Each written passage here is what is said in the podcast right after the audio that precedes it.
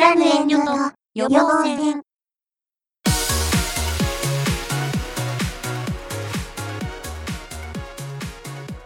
まあここからでもですねもう言ったらラブコメみたいなのがもうエニックスの王道みたくなってきてまして、えーちょうどこの頃じゃないでしょうか、えーまだまだ連載しているといった、えー流されてアイランド。すごいですね、ね、これ。はい、あの頃のギャルゲーをまだやプレイしてるんですよこの人は。まだやるかっていうくらい、本当終わんないね。終わんないいや、終わら、お早く、はい、終われって言うわけじゃないけど。ないですないです、うん。ね。で個人的にはこれなんでブーストされたかって僕思ってるんですけど、う。うん。ん、あのね東宝って女の子ばっかりなんですけど女の子がわちゃわちゃする感じって結構アイランドに似ているというかなんというかなそういったブーストあったんじゃないかというか東宝ブームに乗っかれた感はある気がするんですよ、うん。うん、ほいで全くテンション変わんない。すごいね。す。ごい。でさっき言った通りまあアイランドはまああのパンチラ島なんで、うん。うん、あの絶対っていうかどうしどうでしょう。2ページに1回ぐらいは なるぐらいなんですけど最終的にね、なんかね慣れてきちゃう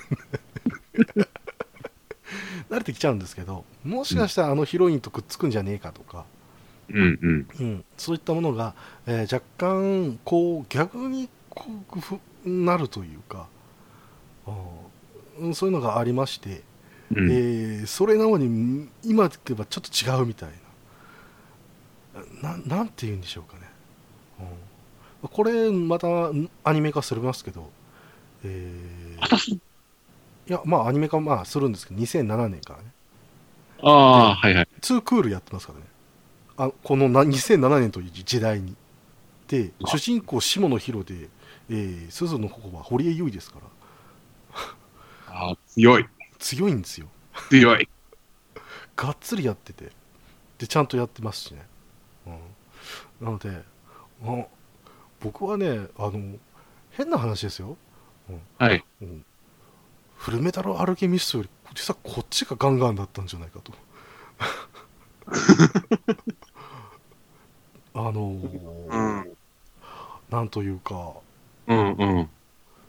だから連載当初からやってたのは、えーね、さっきも言った通りいろいろありましたけどパッパラ隊はあったわけですよああ、そうね。その路線絶対崩してないのこっちですからね、うん。うん、非常にねびっくりなんですけども。えー、そし、まあ、これぐらいのにしといて、えーあとはですねえーこの人もまさかでしたね。えー、鋼鉄天使くるみでもう大ブレイクした解釈先生がなんとこっちに来るという。円盤少女。円盤王女。これはね UFO プリンセスと読みます。あ、そういうふうに読むんですか？そうなんです。これずっと、そうなんです。ねマジカルニャンニャンタルトとかもやってましたけれどね。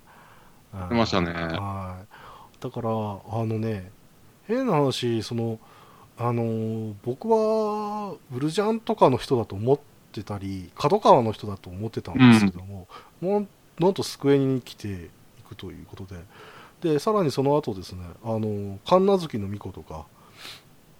ああ、ですよね。はい、あの京素人とわの空。これはまあうん連作なんであれですけども。やってるんでこの時代を彩るあの漫画家さんなんですよ。うん。でこの UFO プリンス・ワルキューレに関してはなんでここにこれ出したのって非常に思うんですけれど、うん。うん、面白かったんですよただアニメね白かったよ。そうなんですよアニメがね結果的にねあの知る人と知る名作みたいな感じで、名作だったよね。はい。あのね、結局ね、僕らの中ではね、岡崎律子さんって強かったんだ。当時。うん岡崎律子って方人が曲書いてたら来るんだ、これ。えーまあね、フルーツバスケットっていう作品をね、今のじゃないですよ。今のじゃないです。あの前のやつです。前のやつの、やつを見ていただくとはあってなりますけれどあの林原めぐみさんとかね、うんうんすっごくわかる。はい、あこら辺の方の曲を書いてた方ですよ、ううんん。えーだからねラブヒナとかでね大躍進した方なんですけど、えーその中で、えーなんとですねアニメのねあのね、まあ、アニメの話になっちゃいますけど、えー音楽河合健二さんやってますからね、そうあの河合健二さんですよ。あの可愛い展示が。はい、がっつりねやっててね。で音楽音響さんはねもう神山さんですから、えー面白くないわけがないって感じだったんですけど、えー、望月久代大戦記というね、えーいろいろあるんですけどいろいろあるね。いろいろあるんです、えーちなみにあのこれ変身ヒロインものといえば変身ヒロインものなんであれですけど、えーキスすると、えー大きくなるというヒロインで、うん、うん。えーここもねあのね尾形めぐみさんやってるというね。そうあの少年ボイスだけじゃないんや。我々の世代はねシンジ君で確かに印象は変わってしまったが、とヒロインの声をする方なんですよ。いや、まあ、ほら、セーラームーンとかもやってたしね。そうだよ。まあ若干セーラームーンの出しちゃうとちょっとあのブレるんだけど。キャラがキャラだけにね。うん。だけど単純にそのワルキュレに関しては一定数の、えーそのファンっていうのをガッとつかみまして、あのーなんというんですかね。えっ、とあの頃の萌えみたいなもんもうえん。ーちゃんと掴んでた作品だったっていうか。あとはねあの解釈先生若干絵がうるさいんですけどあのーそれでも見れたというかあのうん。うん話の面白さがあったっていううん。ことがあって、でアニメ見たらそれまた、えっとまた別の人が描くわけだから、えー非常にね、えーすっきりしてたんですよね。しましたね。うん、なので、えそういったものであの面白いっていう形になりましたし、うんあのまあ、若干こうねあの UFO プリンセスって言ってる分でもうあの別の星から来てるわけですけど、はい若干 SF 要素が入ってきたりとかして、うん。うん、非常に面白かったっていうのがありますしあのちゃんとラブコメしてました。はい、あの、私は一つ気づいたことがあります。はい、どうぞ。あのーガンガンの作品をアニメ化すると、うんえー女性らしい女性の役を尾形めぐみに与えるという。ね、グリーンシグナルでもね、あの、信彦のお母さん役とかやってます。ややってたし。やってました。うんえやってました。やってました。よし、あのね、要所要所にね、桑島宝子さん入れてくれるのね。これがありがたい。非常にありがたいですし、まだね、南尾美さんとかもね、バンバンやってましたんで、やってます。えー、だからね、なんかガンガンの系譜というかね、えーいいあそんな感じが取れてね、非常にキャスティングがありがたかったんですけどまあ、あのこの頃に関して言っても、まあね、あのまあ、キャスティングもそうですけど、まあ、アニメが結構売れたと。ガンガンのアニメってやっぱなんか毎シーズンあったような気がするんですよね、この頃って。なんかこう、アニメにするとこう、うん、爆発するものって結構多い。そうそう。だから逆を言えば、ガンガン読者っていうのはそんなに実はいなくって、うん。アニメで知って、おお、いいじゃんってなった、うんうんうん。感じで、えっとね、まあね、まあ、ワルキューレに関しては、アニメは曲がすごかったんじゃない 結局そこにたどり着くんだよそうね。なんですよね。今でもね、あの挿入歌のアガペ聞くとね、あの泣けてきます。非常にいい曲です。あ、岡岡崎律子さんはゆりつこさんだ。ね、えー本気で私はこの時代に泣きました。本当に泣きました。まあ、そんなのがね、ありまして、はいもうね、よう見てみれば、まあ、他のところでもラブコメばっかりなんですよね。うん。その中には切り込んでいけた作品というこれすごかったですよね。えー、とそこからですね僕の記憶も若干曖昧になるぐらい、微妙なものになるんですけど、えーあえて僕はここで名前を挙げたいと思います。はいえークイーンナイトストーリーですね。これ、ご存知あ、じゃあ、女王騎士物語ですね。はい、知らないですね。えーこれはね、えーのね、本当にド直球の少年漫画でした。ええはい、で、えっ、とですね、まあもう悪評から言いますと、はい。えー打ち切りが決まったんです。はい。うん、で、そんな風になってくると、えーまあ、いろんなもうね、あの設定をすごいいっぱい考えてたんです、この作者さんって。すごいあったんですよ。だけれど、えーあのですね、もう、ものすごい勢いで最終回、ストーリーが進行したんですよ。ほうほう。うんうわーって言って、この戦いがあって、この戦いがあって、で、ここでこういう風にあってっていう感じでやって、えで、最終的には最終決戦に向かうってところで終わりっていう。はい俺たちの会はこれからだそうです。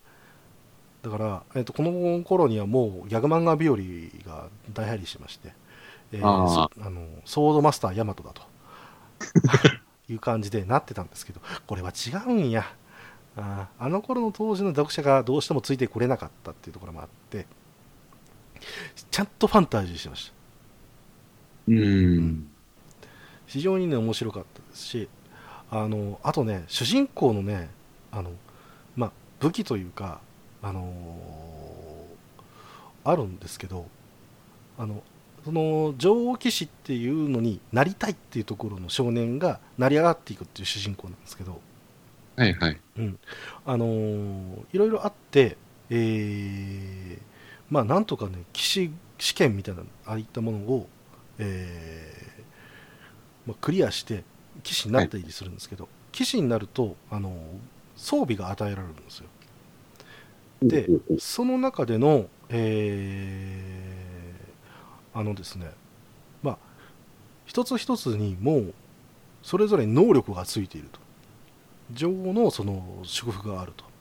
うん。と。いうことで、まあ、結局フル装備するとものすごい力を得るんだという、まあ、これもどっかで見たような話なんですけど、うん、だけど主人公はペイペイなんで一つぐらいしか与えられないんですよ、うん。うん、それがコテなんです。お。コテ、うん、そっからが面白かった、うん、本当ね固定先だけで何とかするっていう話だったんですよ。ええすごいね、こっからは熱くで、えーそこからね、騎士としての下働きみたいな感じでなってくるんですけど、そこで成果を上げていって、だんだん成り上がっていくというか、認められていくというか、逆にお前は認めないみたいなやつが出てきたりとか、ああ。うん騎士の中でもいろんなこう階級があったりとかして、うん。ううんん。そこら辺がね、すごい面白かった。ちょっと探して読もうかな、これは。個人的にはすごい面白かったんだけど、えー僕がね、本当にね、これ、後悔してるんですけど、これが連載してた頃に読めなくなっちゃったんです。うん、これだけ追いたかったんですけど、うん。ただ、すふと気づいてみれば終わってて、で、あんな感じのこと言われちゃってて、僕は、うーんってなっちゃったんですよね。ただ、非常に個人的には良かった少年漫画だと思います。うん。あ、Kindle 版あるじゃん。あるか。いじゃあ僕買うわ後で。ただここで、えー考えてもですね、えーちょっと微妙と。うん。なんでやのんっていう感じもありまして、えーそれからですねガンガンパワードとかも増えまして、えーじゃあそっちの方にねい移転しましょうというかまあはい。整理しましょうという形になってきたり。うんあとはね、ヴァンパイア十字会とかね、ありましたけれどね。ああ、名前だけはなんとなく知ってます。そうですね。どっちかっていうとね、これもね、僕もあんまり印象にないんですけれど、はい。それこそね、あの同時、あの女王騎士物語ぐらいと同じぐらいで終わってたぐらいだと思うんですけど、う。うんん、あのヴァンパイアの王の話というか、うんそっちの話だったりするんで、あのどっちかっていうとダークファンタジーかなと思いきや思いきやですね、えーの完全に絵柄は少女漫画という。なんか、ガンガンって、その辺、あの、絵柄とこう、その作風が、はい。こう、ま、あの、なんだろう、マッチングしてないっていうか、個人的には G ファンタジーで掲載っていうんだったら納得したぐらいなんですけどガンガンウィングとか、うん、ただこの今、絵見ましたけど、はい。あ、G ファンタジー向けやそうね。なんですよ。だからあれなんですけどただ、えーこの主人公の謎みたいなところが結構あの面白くてあい一定のファンはいたと思います、うんうん。うんだからある意味ではあの異色ではあったんですけど、うん、あのかなり面白くて原作と作画が確か別だったと思うんですけど、うん、ああ、そうですね。だからまあまあまあまあえー、確かねスパイラルを書いてる人だったと思うんですよね。原作書いてる人が。原作、原作さんは、そう、そうです。ああ、そうですね。えっ、と白平京さんですねうんうんだかそうそうそうそうでそういったところでこうなってての、えー漫画が出てきた頃だったんですけどえっ、とおすすめおすすめえっ、とですねいろいろあったんですけど えっとさっきご紹介いたしましたえっ、とですねパンツァークライン書いてた神田先生。えーパンツァークライン終わりまして、えースター・オーシャン Till the End of Time ということで、えーどんだけあの曲を聴かされたか分かりませんけれど。え ー飛び方を忘れた鳥はもういいよと。個人的には思う時代だったんですけどスター・オーシャン3の、えーまあ、コミメカライズカライズということで、えーやってたんですけどなんとこの時期にスター・オーシャンブルース・フィアも始まるという。うん、まさかの。まさかの。ただブルース・ピアは面白いぞ。面白いぞ。いや、面白かったですね。そう。あの変な話セカンドストーリー無理って人でもあのあのうん。ゲームボーイアドバンスの、あのゲームだったらいけるっていう人は結構いると思います。ただセカンドストーリー分かってないと無理だよねという。まあ、まあ、キャラクターがどどうしても、ね。そうです。はい。分かんないとっていうことなんですねの低いだから。うんなんだこいつなんでこんな垂れすぎなんだっていう感じになりますからしょうがないんですけどただこの時代では良、えー良かったですし「スター・オーシャン、まあ、3」の方のやつではまあいいとこまでは進めたかなっていう感じはありました、うんはい、あの人気キャラクターはとりあえず出し尽くしたというかちゃんと描けたというところがあって、はい。はいスター・オーシャン3に関してはヒロイン戦争まだありますからね。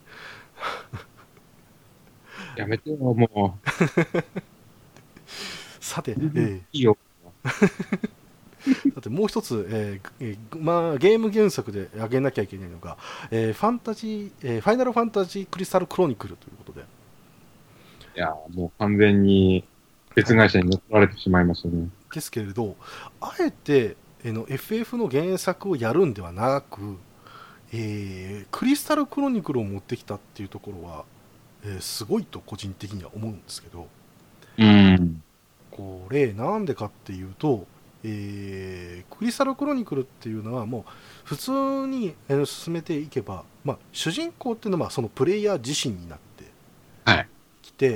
で、えーまあ、実際ストーリーっていうのは確かにあるんですけれどそれをじゃあ漫画にしたらって言ったらなんか1話完結ものとかうん。そっちの方になっちゃうんですがちゃんとストーリーをストーリーというか、まあ、キャラクターを自分たちでも作っちゃってでそれを、うんその世界観でどういうふうに動かすかっていうのをやり始めただからクリスタルクロニクルのそのあのーまあ漫画家ではあるんですけどはい。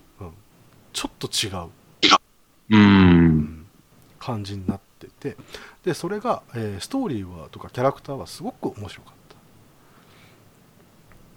た。ただ僕の印象なんですけど、はい。当時ですね、はい。非常にまたこれもすごく書き込みがすごかったといえばすごかったんでしょうけれど、えーガチャガチャして気がしてですねちょっと物語に集中できないっていう感じになってたんですけど、えーこの後ですねまさかブレイド三国志で跳ねるとは思わなかったんでお そっち行く。そうなんですよこれが市川先生ですからねああ。はい。なので、あのーそういった意味ではあのー見ていただいても大丈夫な作品だと思うんですけうん。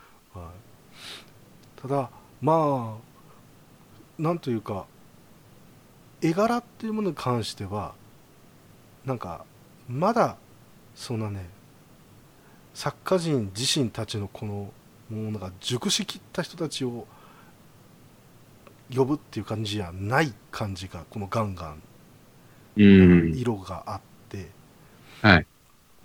えーそこからこう成長していったりあるいは、えーまあ早く見にこう打ち切ってもまああんまり編集者としてはそんなにダメージないみたいなところもあったりするのかなというところもありますけれどこれはもうある意味では補足と言ってもしょうがないですし、うん。うん。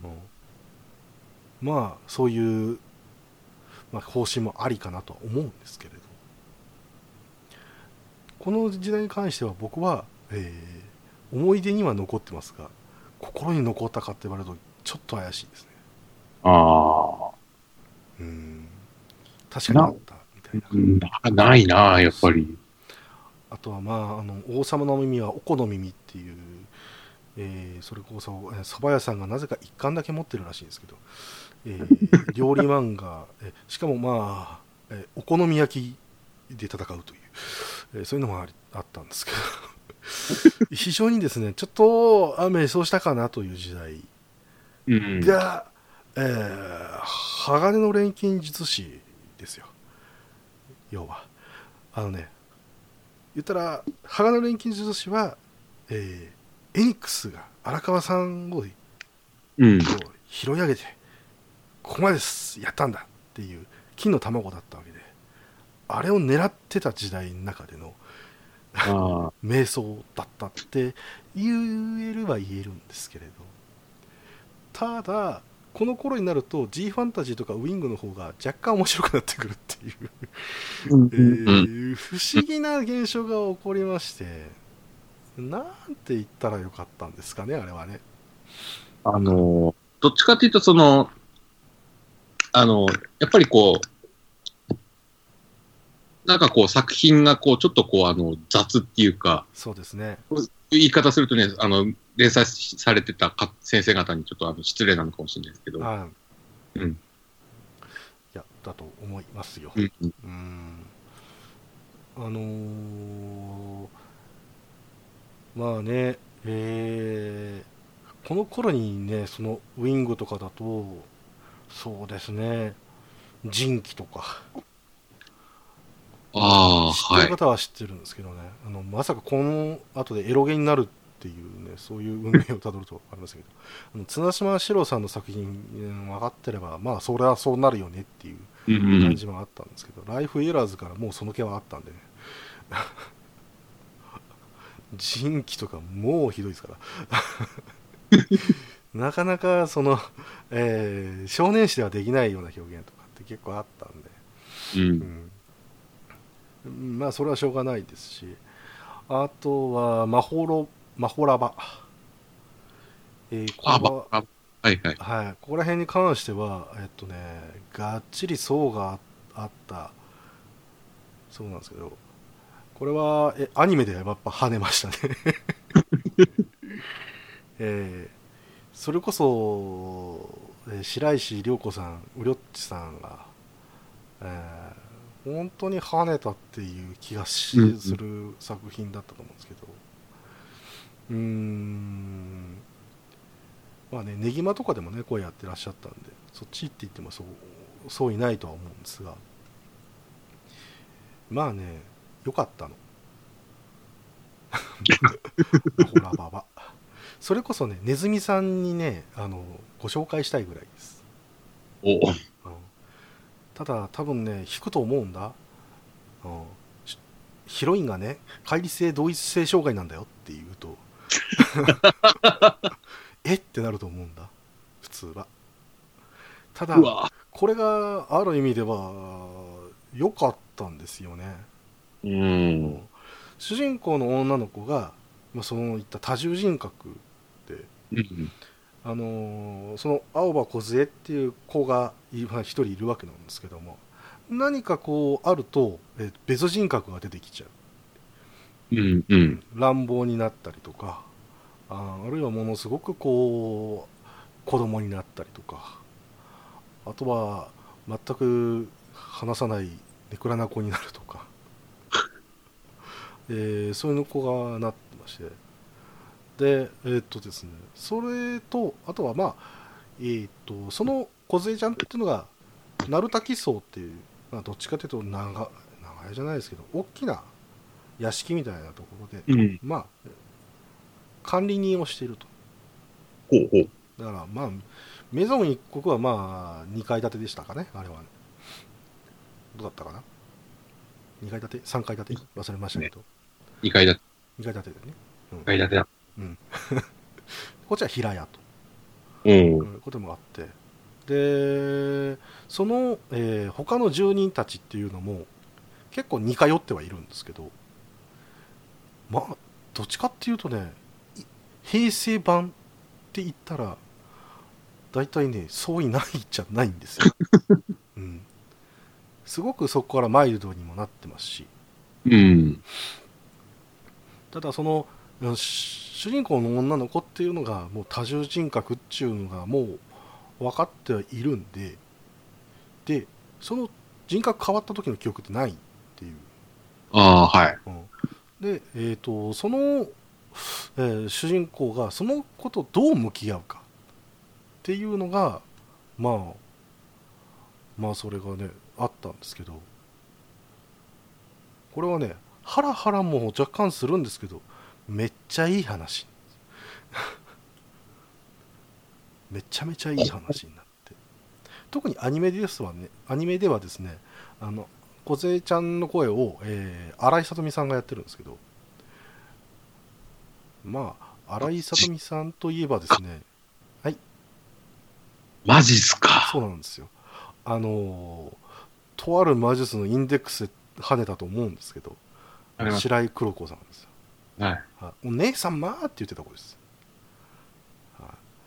あの人がやってるんであのねその人格変わっても同じ声なんです。だからさ新井さんがやってるんです。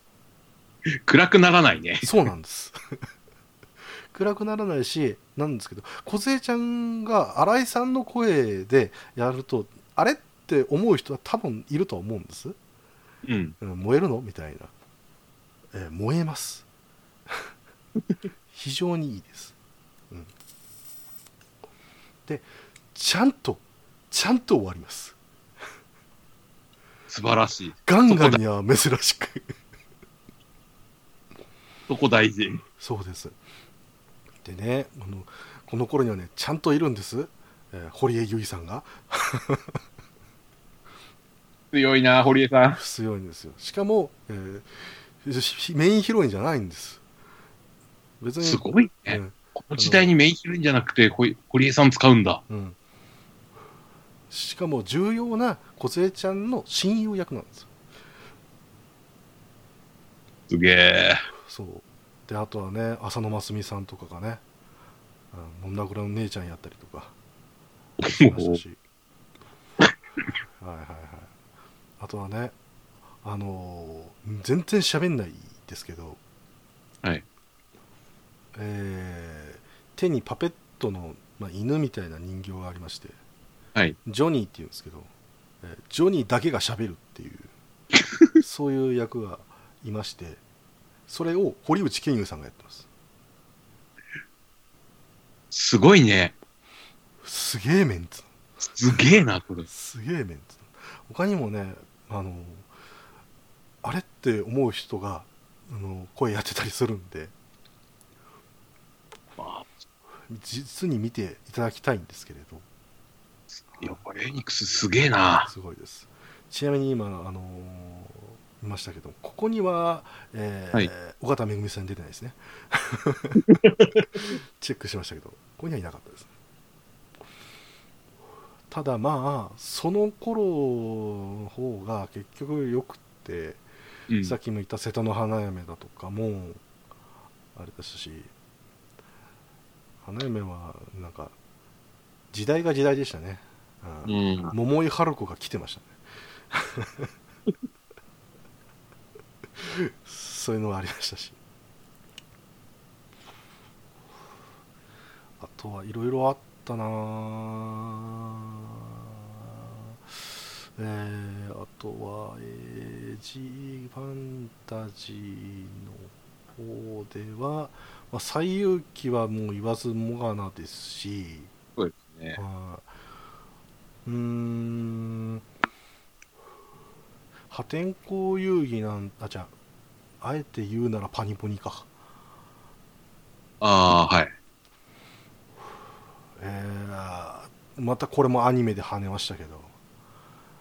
ある意味ではね辛坊秋之の名前を広めたのはこの作品じゃないかと、うん。うん、多分そうだと思いますよ。だと思うんですなんだこのギャグアニメはと、うん、それこそねあのアズマンガ大王が流行ったような時代ですから、うん。女子高生のギャグ日常みたいなあれはもう受け入れられる時代でしたけれども、えーまた毛色が違ってもうすげえという時代で、うん。えーすごかったんですけどもこっからあと名張の王とかも流行りましたし柴田美先生もこの時代ぐらいに、えー、G ファンで書いてますしねああ。うんあとはね黒執事ねこれはね、流行りしたね流行りましたね。はいちなみにまだやってますからね。あの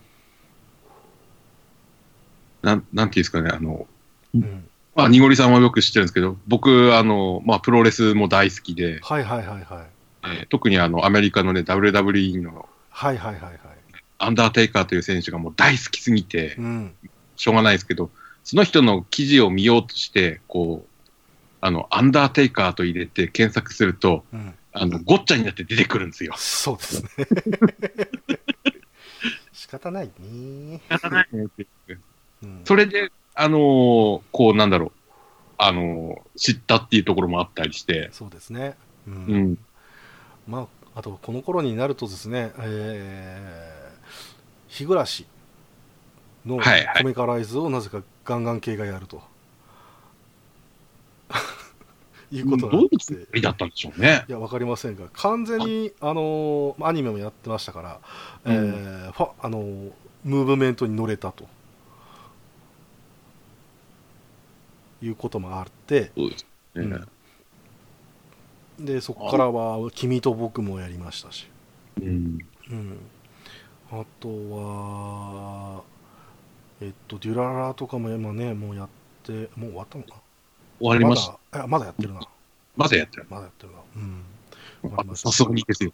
だからまあ、完全に色はそっちなんですけれど、えうん、もう完全にそっちの路線でも成功しているというか、うん、まあねあのあ僕らの知ってる G ファンタジーでは完全になくなってはいるんですけど、えう。うん。ん、一方でガンガンは何だったんだという 感じがありましてですね、ええ。う。うん。ん、正直あのこれ以降ガンガンって一体何があったんだろうって今でも若干思うぐらいでもう、なんだろう、あの、正直、ハガレン以外の、そう。あの、作品に対して、こう、あの、思い出がないっていうか、もうん、うん、ないんですよね。う、ないですよね。そうですそうです。であのーまあ、今の時代でねいろいろはいあこの作品そうかあったんだって、まあ、思い返せるところはやっぱあったはあったんですけどあのねバラカモンとかが結局、うんガンガンだったっけ？ぐらいのレベルになっちゃうんですよね。逆に言うとあれですよね、その本当にあの、うん、どこでやってたので見て、ガンガンだったの？えっていう方に、もう移行しちゃいますよね。そうなんですよね。うーん。で、ね、ファイナルファンタジーゼロ式とかのやつもやってたんですけど、まあ、うーんだし、うーん、ゲームゲーム自体をもうな、なんか、もうゼロ式はなんか、あうーんだったので、俺、個人的には。そうですね。だからさっき言ったブレード三国志ぐらいしか僕はあんまりなくて。まあまあね、荒川先生があの重心演舞とかもやってくれてましたけどね。そうですね。あと漫画家さんとアシスタントさんととかも、後々、あ、ガンガンだったんだって知った感じでしたし、うん。あとね、なかなか触れられなかったですけど、雪宮千乃先生とかね、あのーやってたんですよ、天空物語とか、モンスターファームとか、うん、確実にこの方は忘れちゃいけないというふうな忘れちゃいけないけど忘れちゃいますよ、それ。感じはあったんですけど、ガンガンっていうイメージからは、やっぱ若干離れ始めて、うん。で、今、個人的にはですね、あの方は、えーカンコレとか、えー恋姫とか、恋姫無双っていうか、無双の方です三国志っていうか、えーあの、とか、FGO、FGO、グランブルファンタジーとか、あっちのイメージになっちゃってて、うん。非常にね、どうにもこうにも最近のは分からないっていう感じになっちゃって。だから、若干その、あの、僕らの世代が帰ってくるような漫画とかやってくれてるのかなって思った節もあるんですよ、実際。うん。でも、よくよく考えてみたら、その漫画って別の雑誌で連載してたりとか、うん。うん、リバイバルみたいな感じでやってたりとか、ネットだけでやってますみたいなあんな感じになっちゃったんですよね、うん。うん、ただはいはいはあの、まあ、特に僕なんかそうなんでしょうけど、い。その、まあ、創世記の頃のを楽しく読んでた自分としてはやっぱ20年以上前なんですよ。いうん。20年近く前の話になっちゃうのそうで、ですね。うん。うん。まあ、もしかするともっと前になっちゃう可能性もあるので、はいはいはいはい。だから20年前の自分が楽しかったものが今、もうおっさんになった俺が自分が楽しめるのかって言われると、うんあの頃のノリでやられたらきついぜっていうところがね、やっぱあるんですよ。いやきついですねきついです、今更ね、パッパラ隊を最初から、1話からあの、読み直すって多分もうできないですよ。そうですねまあそれはねあの作品の色もあるんですけど先の色もあるっていうのはある、うんもちろんあるけど。そうですね。ただまあね、そのガンガン系っていうものに関して言えばね、まだね、うんあの僕は意欲作だっていう感じで、プラナスガールとかあげたいんですけど、はい。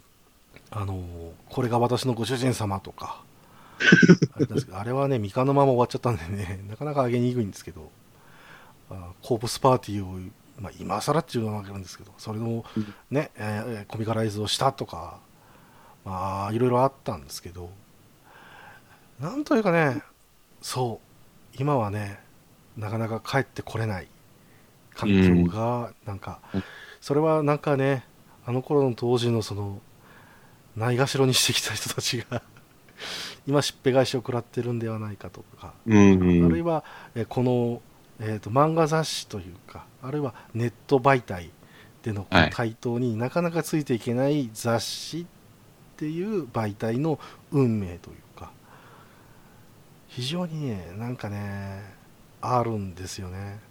うん、う。うんんまあね、さっきの赤地編とかもありまし、あちが編か。もありましたけれど、あれはどちらかとやっぱアニメの方が流行ったっていう感じもありますからね。なんかね。一気に、一気にちょっと、なところとかもあんのかなっていう気はしますね。ね。うんだから本当に今の、えー少年少女たちに聞くしかないところが若干ありますねガンガン面白いってあー我々大人はもう数字で見ちゃいますからねなんかね、うん。うんまあ、あと、やっぱ、今の子供たち、やっぱ、お考え方とか見方とかね、やっぱ大人ですよ。ああまあねそれはうんアップデートされていくでしょうね、うんまあ、そういった意味ではまあもう我々が今さっきまでかかっ語った作品っていうのが箸にも棒にもかからないっていう場合もうん。あるんですけれどうん。でもね我々の中でこのファンタジーとかっていうものを確立してきた雑誌ってのは間違いなくあるんで。いや、もう、あのーなんだろう、青春ど真ん中のところで、多分ね、個人的にはね、あのージャンプとかマガジンより、あのー楽しく読んでた漫画は絶対多いんですよ。そうですね。え。そうなんですよ。うんだからね語れるって言ったらねまたいっぱいあるんですけどえ。はい。スターオーシャン1の方の話とかね。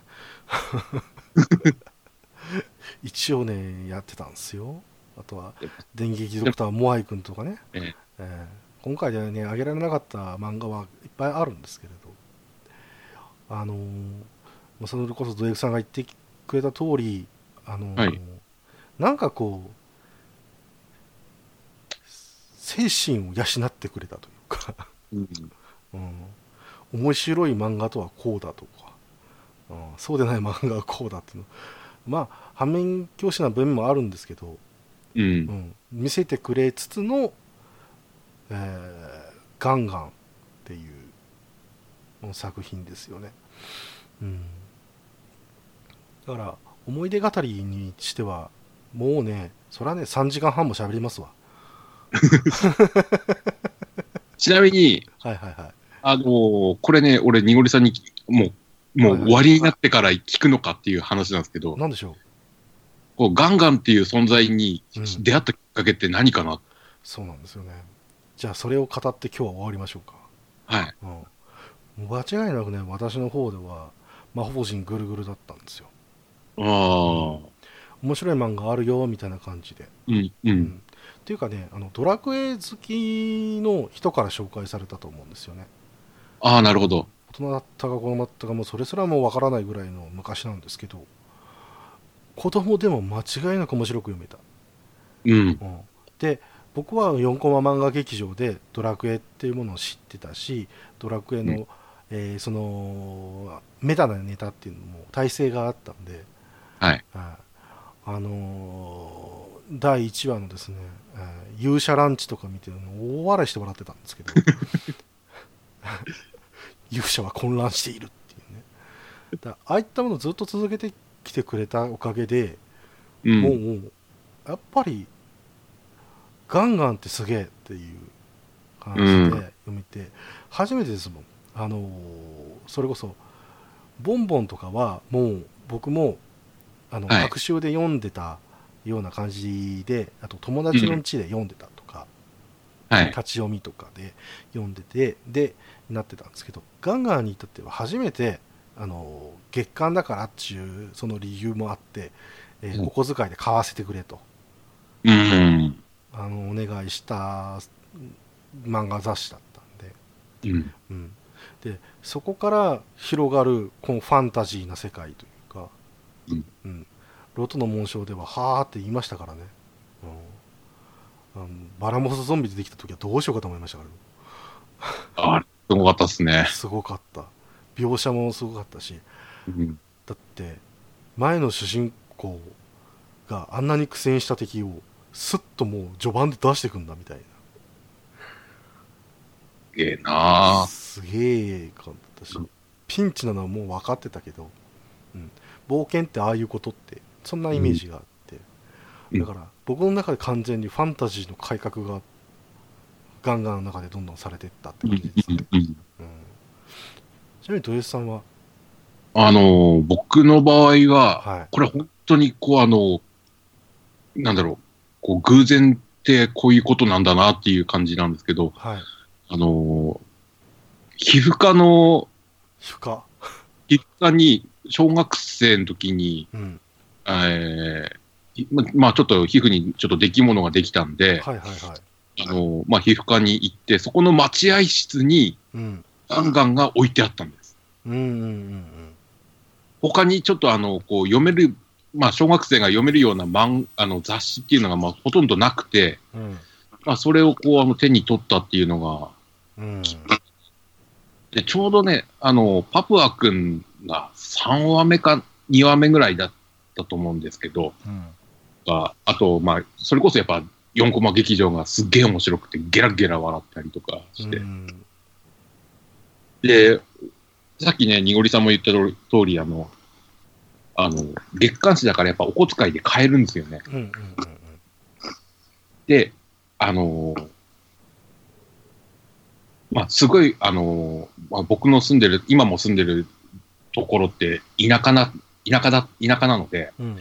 え今はまあコンビニとかがあるんで、そういった月刊誌とかってやっぱ全国どこどでもと同じように買えるんですけど、当時はそういったのもなかったので、うんうん本屋さんもない、すごい田舎、山の中の田舎町なんで、まずはあの、近所の酒屋さんでこう雑誌を売ってる酒屋さんにこう、酒屋さん。そういったところを、あと新聞屋さん、うん。雑誌を置いてる、う置いてる、こう、新聞屋さんのところとかに、えー自転車で探しに行って、なくて、悔しくて、で、なんか隣町まで自転車で買いに行ったっていう覚え。なるほど。うんいや、うんうん。なかったんですけど、なかったんだ。なかったんですよ。ただ、あのーまた、もうそれから本当半年ぐらいしてからまたその隣町のこう本屋さんに行った時に、うん。多分確か半年ぐらいだったかな、もっと後だったかな。あの、4コマ劇場の単行本が出てたんですね。ほいほいはいはい。で、それ見て、あの時のこれだって思って、うん。で、その頃、大きいデパートとかが隣町にできて、そこに大きい本屋さんが入ってくれたおかげで、買えるようになったっていうのが。うーん。そうでしたね。この頃はね。まあ安定した週刊誌だったらまだしも、うん、うんそんな感じですね。絶対的に手に入るかって言ったらそうじゃなかった時代ですよね。はい。それこそ全国で見れば何万部と何十万部と売ってたあの時代なんですけど、なんというかね多分限られたところでしかなかったまあ流通ですよね結局のところ。流通、うん、がやっぱ、その頃やっぱまだだったっていう。の。逆に流通しなくて何十万部持ってたのが。それもそれですごいですけど。すすごいですけど。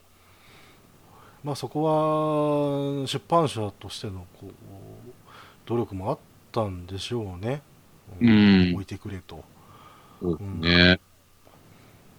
あとはまあ口コミとかで、うん。うんまあここら辺に関してはまあカッカおじさんに聞いた方がいいんかもしれないけど当時知ってるかどうか知らないけどね。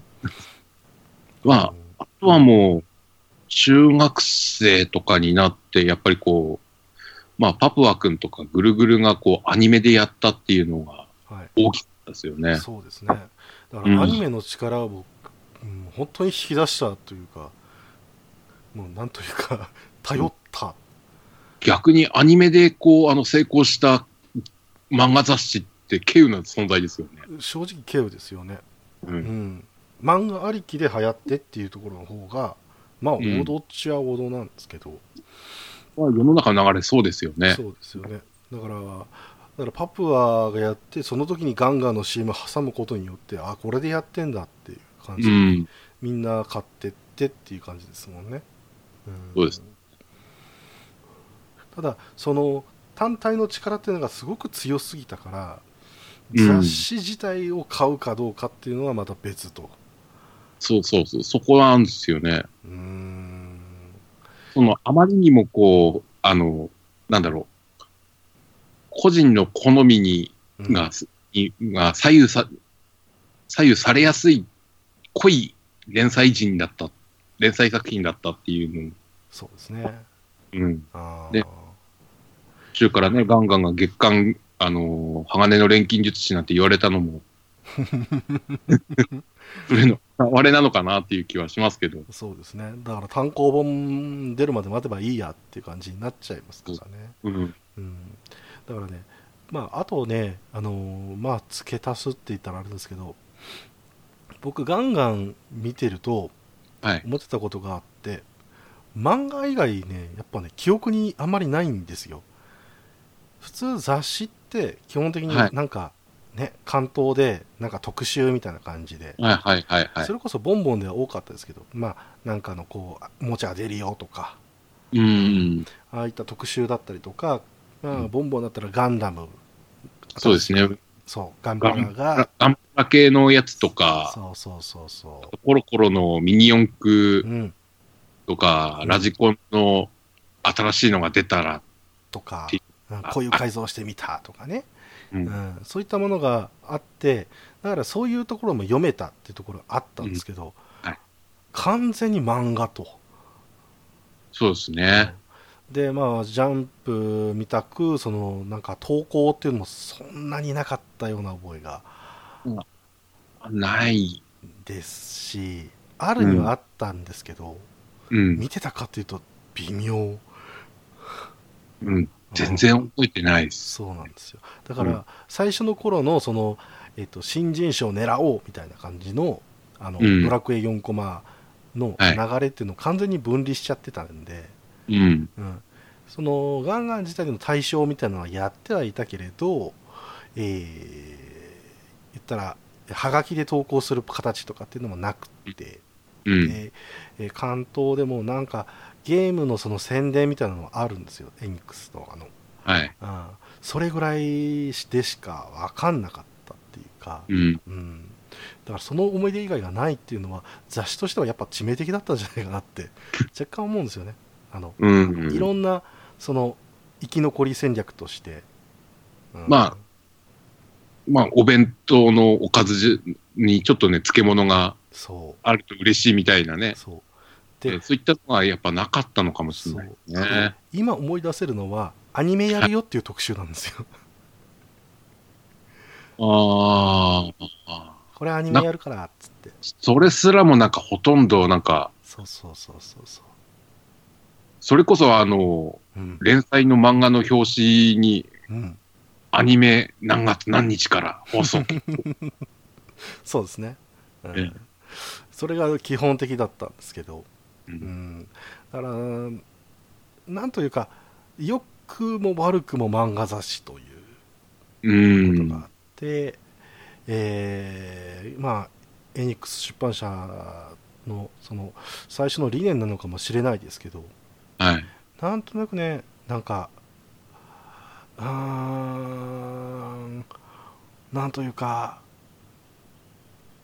あいろいろもったいない。そう、うん。だから結局スクエニ系って呼ばれちゃうようなうん感じになって、で流行ったら面白いか面白いかわからないうんゲーム出して いろんな評価があってそれでもまたいいよとか悪いよとかあったりとかして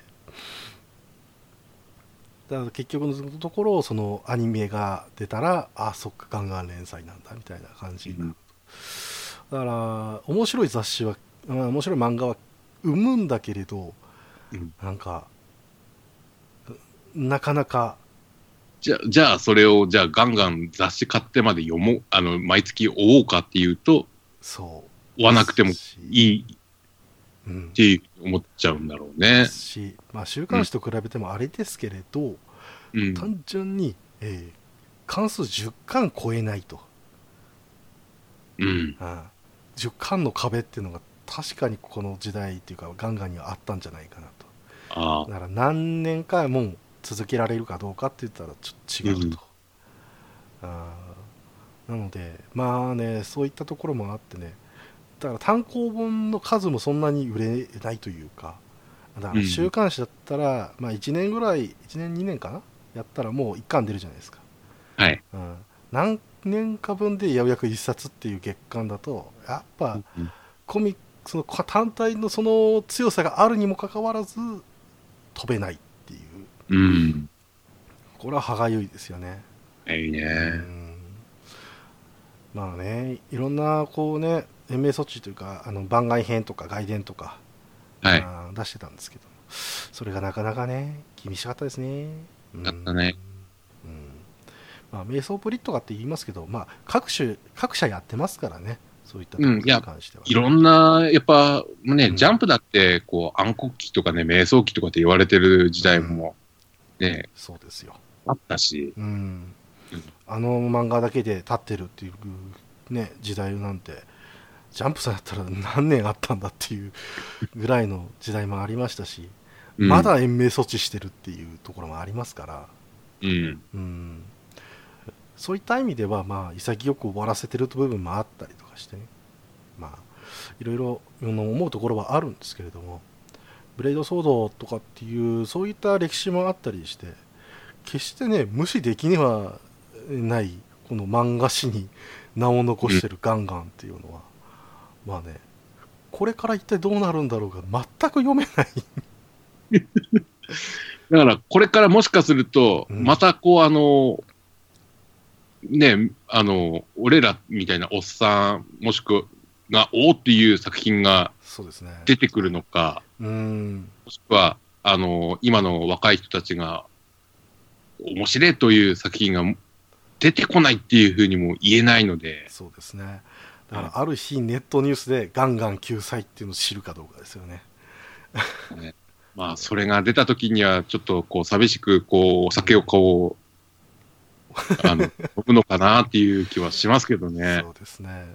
ベルルゼブ分上のお気に召すままがどこまでいけるのかとか、えー、思いますけど、ただまあ、今回、あのやっぱり自分の中でまとめて分かったのは、はい。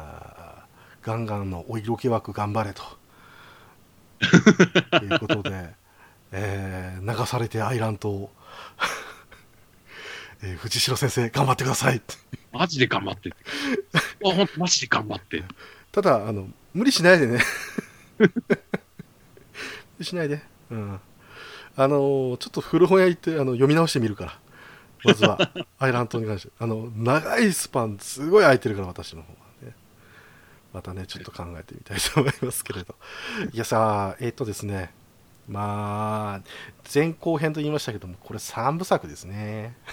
なげえな。長えなあいうことで、えーリスナーの皆さん本当にごめんなさい。すいません。あの、いきなりあの、見ず知らずの、ね、おっさんが出てきて、はい。ね、にごりさんとこう、長々と、まさかこんな時間に。喋るとは思わなかったですね。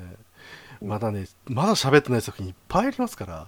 ありますね。まあ、正直な話ね、あの、語りたい作品、それだけでもう多分、前後編になりそうな作品いっぱいあるんで、はい、そうです。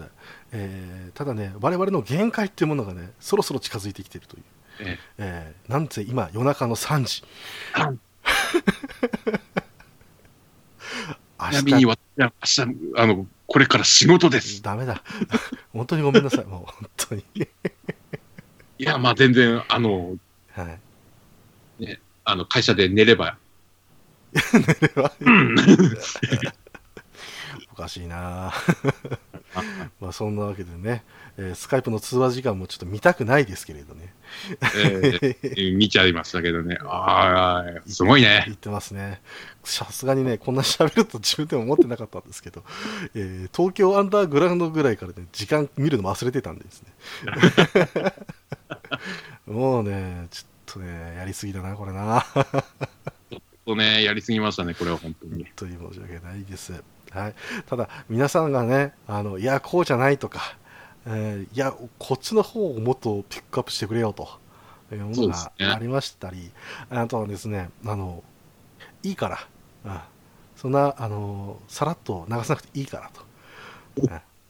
いいからあの、ロトの猛将会やれと いう方がいらっしゃいましたら、本当、お便りください。はいそうですね。ぜひあの感想いただいて、はい、それによってはロトモンに対して、こう、1話からす最終話まで、こう、こと細かに語る。え 多分、2年がかりに。えー、2年がかりか怖いなねじゃあ流星ってメテオじゃんって話からする？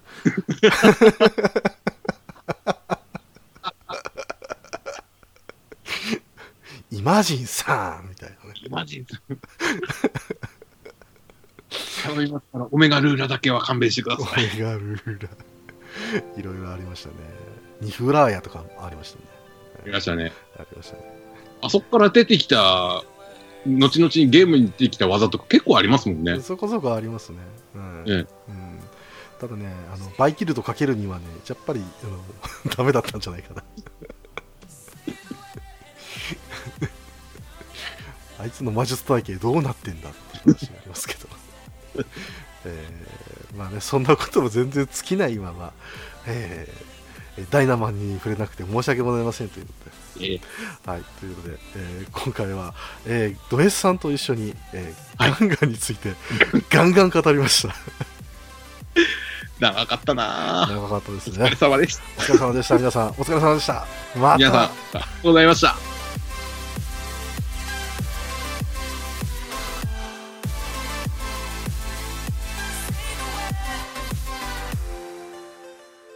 この番組では、皆様からのお便りを募集しています。宛先は、Twitter アカウント、いらぬ遠慮と予防線、アットマークいらぬとへのリプライ、またはダイレクトメッセージと、ハッシュタグ、ひらがなでいらぬとをつけてのツイート。メールでは、いらぬとアットマーク gmail.com、i, r, a, n, u, t, o までお願いいたします。